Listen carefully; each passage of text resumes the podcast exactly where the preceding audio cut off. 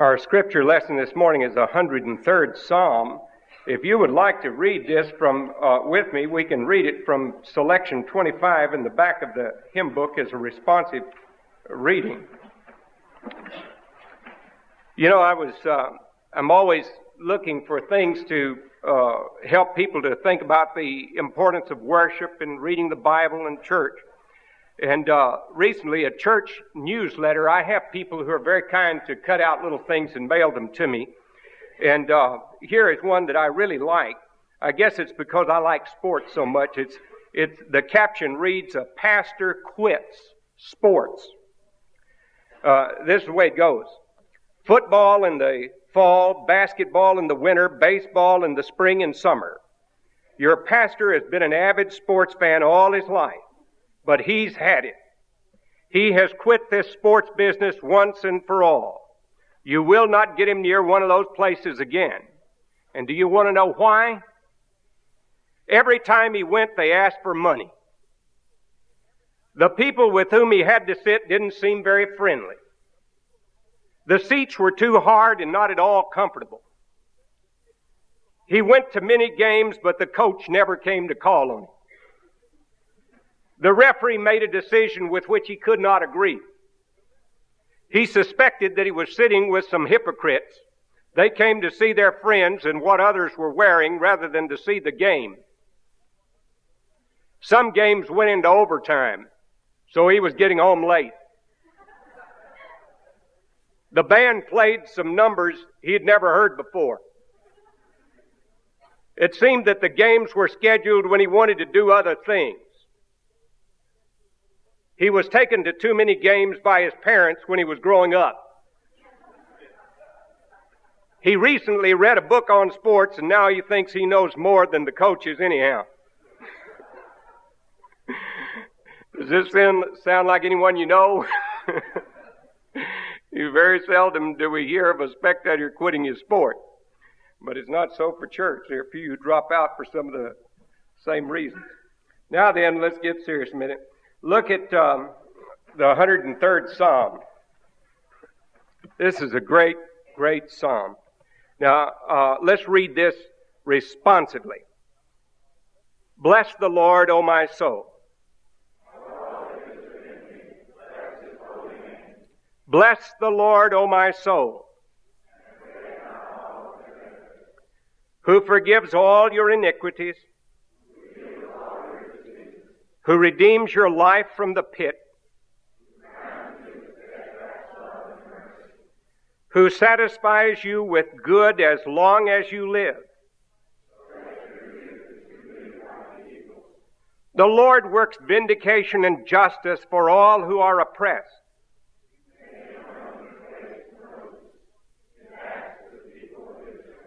The Lord is merciful and gracious.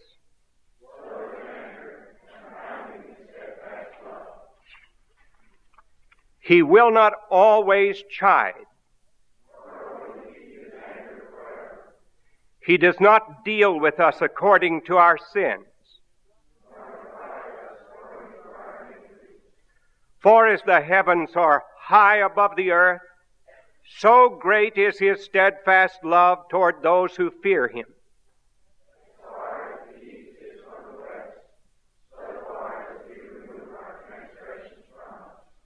As a father pities his children, so the Lord pities those who fear him.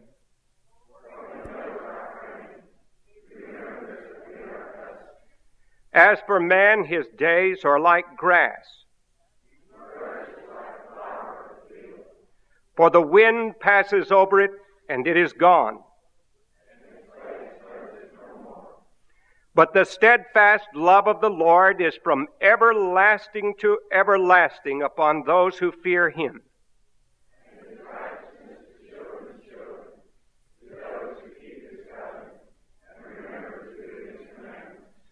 The Lord has established his throne in the heavens. Bless the Lord, O you, his angels, you mighty ones who do his word, hearkening to the voice of his word. There are two things which uh, I want to especially emphasize this morning.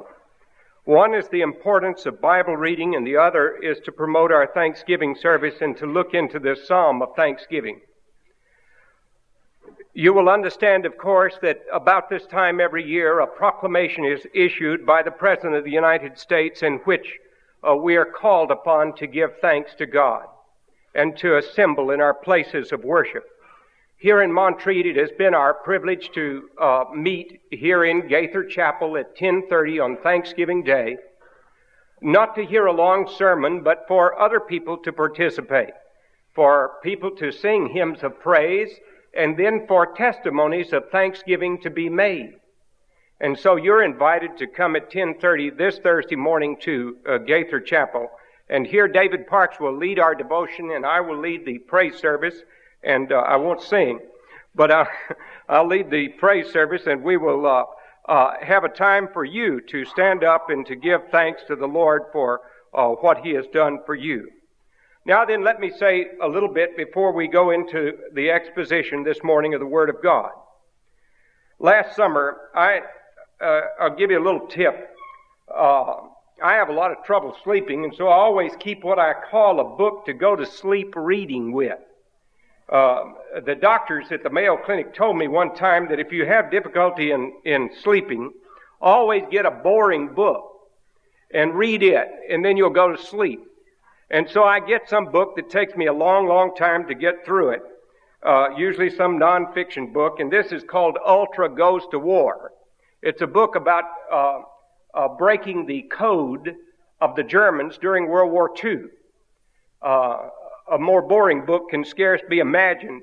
And, because it took uh, uh, some, uh, you know who broke it? Some Polish uh, people came to Cambridge University and got some mathematicians there, and they worked together on it, and they broke the code of the German army. And he, Hitler was having his own people shot for spying, when in reality the British had broken their code. Now, the reason that I said that is that in our study of the Bible in recent weeks, we've been going through the parables. And one of the mothers who heard me talking about this book, who uh, listens to our service on the radio, told me that her little girl said that when Jesus said that some of the parables were hard to be understood, that he was giving a sort of code. And uh, the code is there uh, for us to read and for us to understand. But in reading this book about codes, I came across a very interesting thing. Uh, there was made uh, by the Germans just prior to World War II. They spent years in building it. An enormous battleship. The name of it was the Bismarck. It slipped out of the Baltic Sea in May 1941 and headed for the North Atlantic. Now, those of us, I was 11 years old in 1941, and I can remember the newsreels at the motion picture theater. Cost five cents to go to the picture show then. Uh, but they would have newsreels of the convoys that dotted the Atlantic, where the United States, being the great industrial power that we were, was trying to send to Great Britain uh, the material uh, to stave off uh, Hitler's uh, onslaught against the British. Well, the Germans, in putting out to sea with the Bismarck, had the most awesome battleship uh, afloat. Uh, the design of the Bismarck was to blast these convoys out of the water. Of course, we had to contend with the German wolf packs, their submarines. But the Bismarck was awesome. And her aim was to destroy the convoys that would sail from New York all the way to Liverpool in England. Uh, this ship was the most powerful ship ever built by man. Her firepower exceeded that of the best ship in the British Navy. Her engines were the most gigantic power plants afloat. Her officers were at the peak of fighting efficiency, and she was rendered unsinkable by a honeycomb of watertight compartments below decks. But on the afternoon of May the 21st, 1941, the Bismarck was sighted by a British reconnaissance plane and immediately gained a top priority among the Royal Navy's objectives. Such a ship could have, of course, destroyed this lifeline that I've been describing. And a short time later, the Bismarck was attacked by the HMS Hood, Britain's largest warship. In the ensuing battle, the firing of the Bismarck was so powerful that in 10 minutes she sunk the hood from a distance of eight miles. The fight continued as she nosed southward to sweep past the British Isles where she was attacked by torpedo bombers, but with apparent little effect. Now here is where this little book, Ultra, comes in. Ultra had broken the German code. And they picked up from the captain of the Bismarck a message in code and decrypted it. The message was that a torpedo had stuck in the rudder of the Bismarck. And so this meant that the Bismarck was making an erratic course, that it could not get into port in France, which was held by the Germans at that time.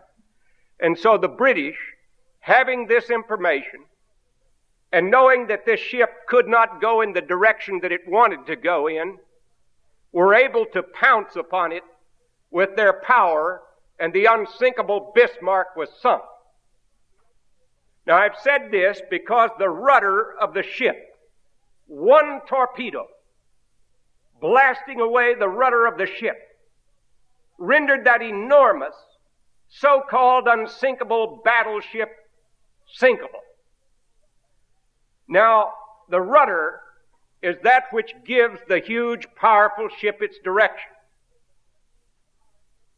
The Christian needs direction in his life. What is to give us direction? That's where the Bible comes in. And that's where the session has wisely sought to encourage our people in the reading of the Bible. That's why it's important for you to select some devotional booklet of your choosing and read the Bible and read it every single day. Read it seeking light and direction for your life. It has been my privilege to serve for almost 10 years on the Board of Trustees of Scripture Union. I am glad to serve on the Board of Trust of Scripture Union because I think it's an excellent plan for reading the Bible. I've had the little guide which is used by Scripture Union but is equally applicable to any of the booklets that are given out, printed on the bulletin, because I want us to look briefly at this psalm and think about this. I first learned about this Scripture Union when I was doing a paper at the University of Edinburgh on the influence of North American evangelism on church life and social organizations in Great Britain. I was studying in Edinburgh and I remembered reading about a young man by the name of Edward Payson Hammond, who came from the United States and went to New College also, about 1860. And uh, he used to go out and watch the little children in the British churches as they had to wear black clothing with little white collars and they looked like so many little penguins coming into the church and sitting in one place. And Edward Payson Hammond organized a, a, a, a little service for children. Now, Americans are great specialists. And no one over there had ever thought of having a, a service just for children. We have a children's church. They had a children's service. And so the Children's Special Service Mission was organized. And out of that Children's Special Service Mission has come great good all over the British Empire, wherever it has been. Parallel to it came the creation of Scripture Union. Just as the Bible societies have as their uh, purpose the printing and distribution of the Bible, Scripture Union had as its purpose the cultivation of the daily devotional reading of the Bible to keep you from reading in the same spot over and over again, to help you to go through the Bible. I meant to bring out here with me some copies of uh, Scripture Union that I have all the way back to 1930. And the interesting thing about those Scripture Union notes is that they're just as relevant and useful today as they were in 1930 when they were written. And it's because they stick with the exposition of the Scriptures and applying it uh, to our life, uh, those scriptural principles. Now, the guide that we're given, and by the way, you'll be interested, some of you who are old timers in Montreat, Dr. Donald Mitchell, who is over at King College, uh, Donald was profoundly influenced in his own decision for Christ by Scripture Union out in Australia. And I can remember when I was being introduced to using it as a scripture reading uh, device, I visited Donald and Grace uh, when they first came here to Montreat and we were living in Mrs. Ross's home, uh, one of uh, our retired missionaries at that time. And uh, I remembered Donald asking me if I would like to share with them in devotions that evening. And I said yes. And so he had this little booklet. And the thing that impressed me about it was it stuck with the passage of Scripture and explained it. And then he explained to me that if I read also the Scriptures printed at the bottom, that you could go through the entire Bible in the year reading some in the Old Testament, some in the New Testament, and sticking right with one book that would help you uh, to understand the truth of Scripture. And then he pointed out what he thought was the most important thing, which are these four things printed in your bulletin. Before you read your Bible, pray. Pray to God, asking the Holy Spirit who inspired the Word of God to bless His Word. That through Christ you're in the Father's presence and you can come boldly to Him and expectantly, asking for direction. Remember, without His direction in life, we are going to be sunk. We're like the unsinkable Bismarck, we're going to go down. Then read carefully the Bible passage for the day. Refer to the preceding and the following sections as necessary so that you read in context. I know people who put their brain in neutral when they read the Bible.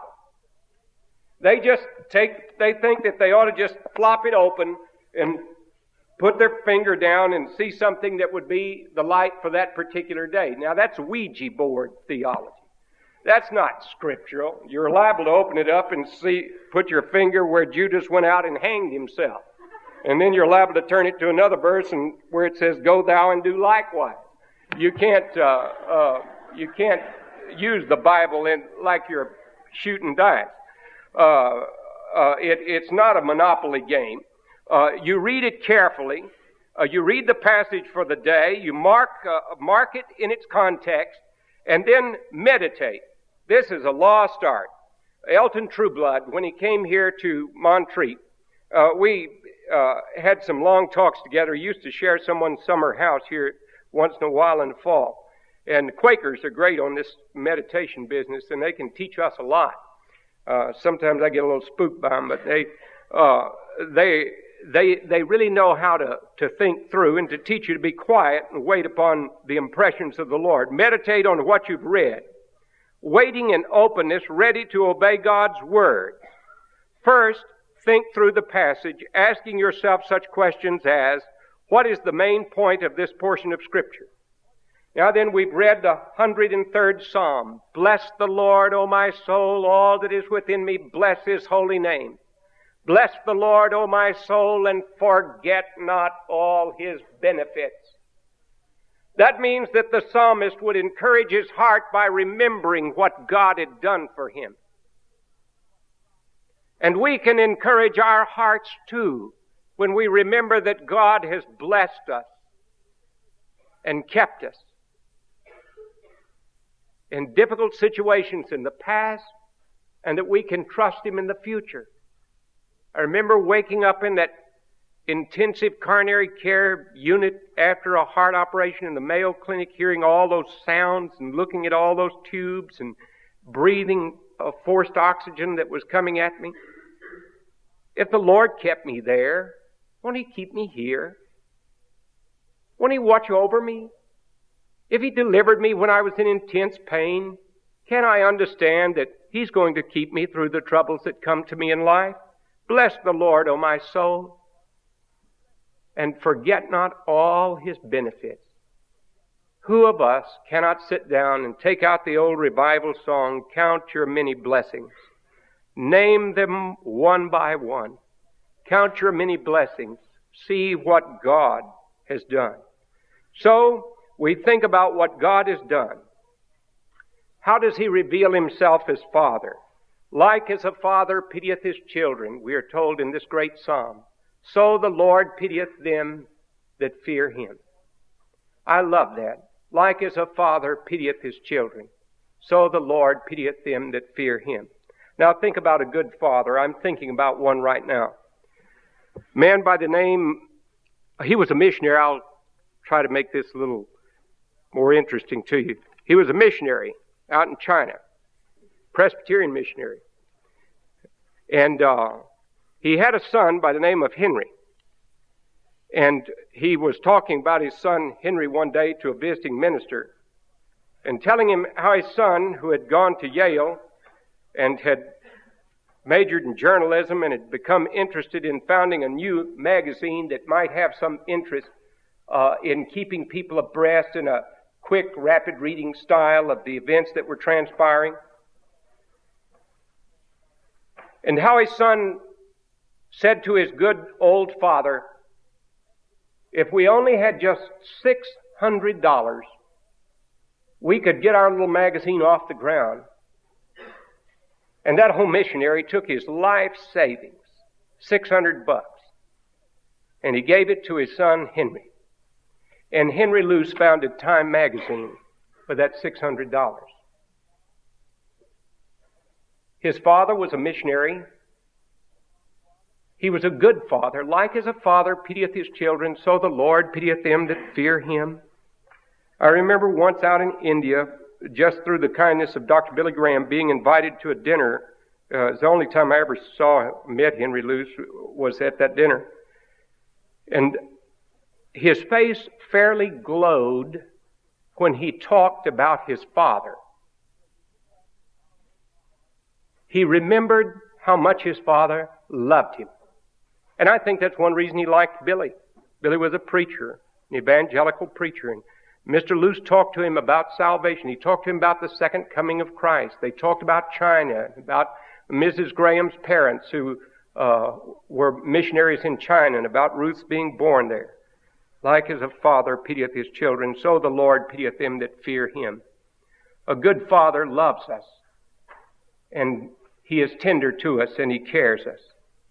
We are told also in this psalm that, that He, He forgives all our iniquities. Do you have any iniquities? Do you have any sins? I do. I need forgiveness day by day. He forgives my sins, and you know what He puts right in there with it? He heals my diseases. He forgives my sins. He heals my diseases. You remember the woman who touched the hem of Jesus' garment and was healed. And he perceived that virtue had gone out of him. Healing virtue had gone out of him. It cost Jesus to heal. It cost Jesus to die for us on the cross to take away our sins. When we get ready for Thanksgiving, so many of us are apt to be thankful for the turkey and thankful for the pumpkin pie and thankful for being able to stuff our face and watch our favorite football team. Uh, but I wonder sometimes if we ought not to stop for a little bit and thank the Lord for His greatest gift, the gift of salvation through His Son. Thank Him that He has won for us pardon and reconciliation with Him and salvation. A good father was seeking to teach his little boy the importance of this gift, and he said to his son, whose name was Thomas, he said, Thomas, suppose you fell into a lake and were drowning. And someone jumped into the lake and swam out and rescued you and brought you safely to shore. And then got you all dried off and warm again and took you to a place of safety and then gave you a piece of candy to eat. And you were enjoying that candy. Now, what would you thank him the most for? The candy or for saving you when you, when you were drowning? And he said, Why, of course I would thank him for saving me when I was about to drown. And so we too should remember that the greatest gift that God has given to us is salvation. and that He has put our sins as far away from us as the east is from the west. I don't know how far that is, but it's bound to be a long way. This has got a picture of Saturn on it. You know what it says? That it's almost a, this picture was made almost a billion miles away. That's good camera. Uh, a bi- nearly a billion miles. And so that means that we don't have to be worried about our sins anymore. That He has moved them as far away from us as the east is from the west. And if Saturn is a billion miles, the east from the west must be a mighty long way.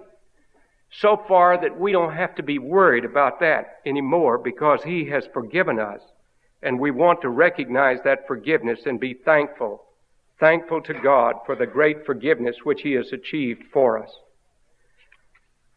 And that's a mark of a, a good person and a good nation, good church. You know, people love to give to other people who have a sense of gratitude. A little baby is born into the world. He has a sense of taste. He can feel. He can see. He can hear. He can smell. But there are other, other senses that we talk about too a sense of right and wrong, and a sense of gratitude. Have we developed a sense of gratitude? Are we grateful for what the Lord has done for us? One Thanksgiving service here, Dr. Davis, who was uh, at that time the president here in Montreat, read a letter which I asked for a copy of that was written by John Steinbeck to Adlai Stevenson. I had the privilege once of serving on a committee uh, with Adlai Stevenson Jr. And uh, I had the privilege once of riding on an airplane out to Vietnam with John Steinbeck's son. And so this letter interests me. It was a letter that was written almost 20 years ago, but see if you don't think that its truth bears our thinking about as we approach Thanksgiving and Christmas today. Dear Adlai, do you remember the two kinds of Christmases? There's the one in a house where there is little and a present represents not only love but sacrifice. The one single package is opened with a kind of slow wonder, almost approaching reverence. Once I gave my youngest boy, and I think that's the fellow that I rode with, I gave my youngest boy, who loves all living things, a dwarf peach faced parrot for Christmas. He removed the paper and then he retreated a little shyly and he looked at the little bird for a long time and finally in a whisper he said, Now who would have ever thought that I would have a peach faced parrot? Then there's the other kind of Christmas. It's the Christmas with presents piled high and all the gifts of guilty parents as bribes because they have nothing else to give. The wrappings are ripped off and the presents are thrown down, and at the end the child says, Is that all? Well, it seems to me that America is like that second kind of Christmas. We've had too many things. Americans spend their hours and their money on a couch searching for a soul. We're a strange species. We can stand anything God and nature can throw at us, save plenty. If I wanted to destroy a nation, I would give it too much, and I would have it on its knees, miserable and greedy and sick. Abraham Lincoln was a lawyer in Springfield, Illinois. Once he was walking down the sidewalk. He had two boys, Tad and Willie. They were going to fight on both sides of him. He was trying to keep them apart. And one of the Abe's friends walked by and saw him and he said, Abe, what's the matter with you boys? And Mr. Lincoln said the same thing that's the matter with the whole world. I got three hickory nuts in my pocket and both of them want two of them. And there's a lot to that. We get too much And we do not stop to have the sense of gratitude that it takes to be grateful for what God has done for us. H.W. Prentice has described it this way. He says there is a cycle from bondage to spiritual faith, from spiritual faith to courage, and I've been thinking a lot this week about Solzhenitsyn and about what he went through. As a young captain in the Red Army in 1945, a brilliant young captain, writing a private letter to a young university friend of his who was also a captain in the Red Army, in which he criticized Joseph Stalin in no more severe language than you would hear on a nightly newscast of some criticism of a politician. But that letter was intercepted, and Solzhenitsyn was placed in prison because of it for eight years. And Solzhenitsyn, Solzhenitsyn, a child of the Russian Revolution, who believed in communism with all of his heart, was in prison. And in those horrible, cold, freezing, starving days in the Gulag archipelago, Solzhenitsyn met some Christians. And he saw that they were people who believed not simply what they were taught, but what came from their heart.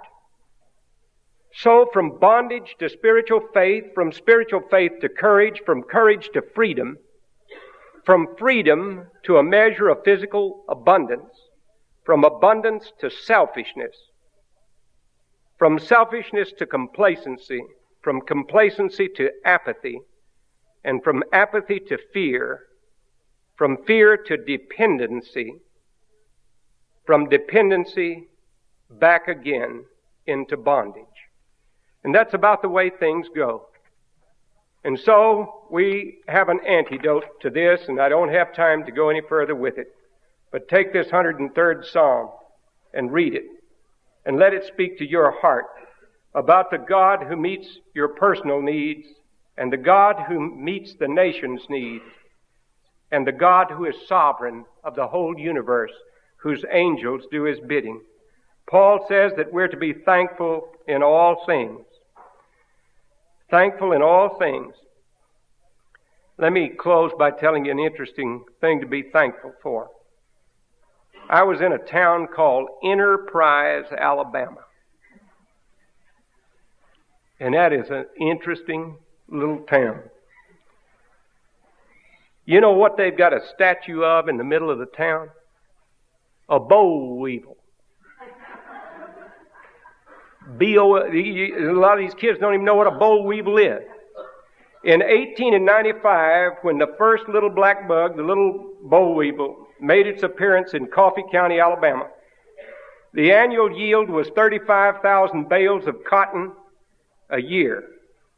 But in one year it was cut 40% because, 40% because of the boll weevil. The damage spread all the way from Alabama to Texas. That's where I found out about it. In his desperation to survive, the cotton farmer had to quit farming cotton and become what we call diversified. He had to start raising corn and potatoes, and most of all, peanuts. Peanuts are legumes. They put a little juice back in the ground, some nitrogen. In 1919, we are told that the country's peanut crop was yielding more than a million bushels annually. And in that year of prosperity, this little statue was built across from the courthouse square in Enterprise, Alabama. Statue of a boll weevil. This is the inscription in profound appreciation of the boll weevil and what it has done as the herald of prosperity. This monument was erected by the citizens of Enterprise, Coffee County, Alabama. If you can give thanks for a boll weevil, you can give thanks for anything. Now let's give thanks even when days are bad. Boll weevils can hit all of our lives. They hurt. But God can turn it into a blessing.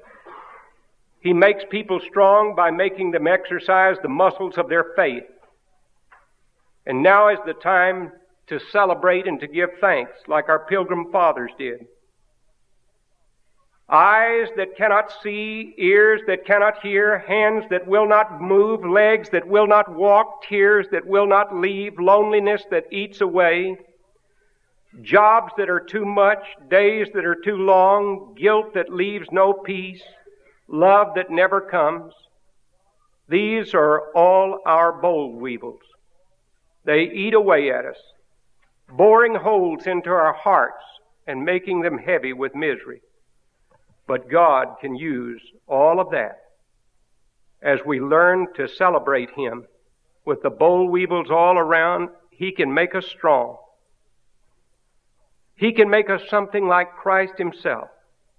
He can make us like Paul when from a jail in Rome he wrote that wonderful epistle that is filled with joy called Philippians, in which he said, Always and in all things give thanks for everything to God the Father in the name of our Lord Jesus Christ. Let us pray. Thanks, Father, for being good to us. We do not deserve your kindness, but we have it anyway in Jesus Christ, your Son. Excite us with your kindness that we may love you and be kind to one another, always thankful for everything to you, our Father. And now may the grace of our Lord Jesus Christ and the love of God our Father and the communion and the fellowship of the Holy Spirit our keeper and guide, be and abide with us all, now and forevermore.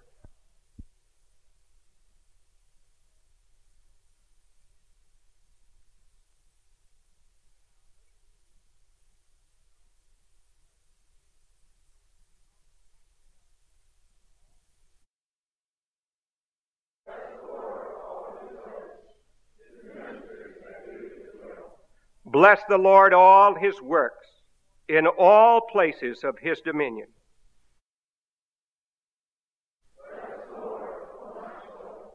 Amen.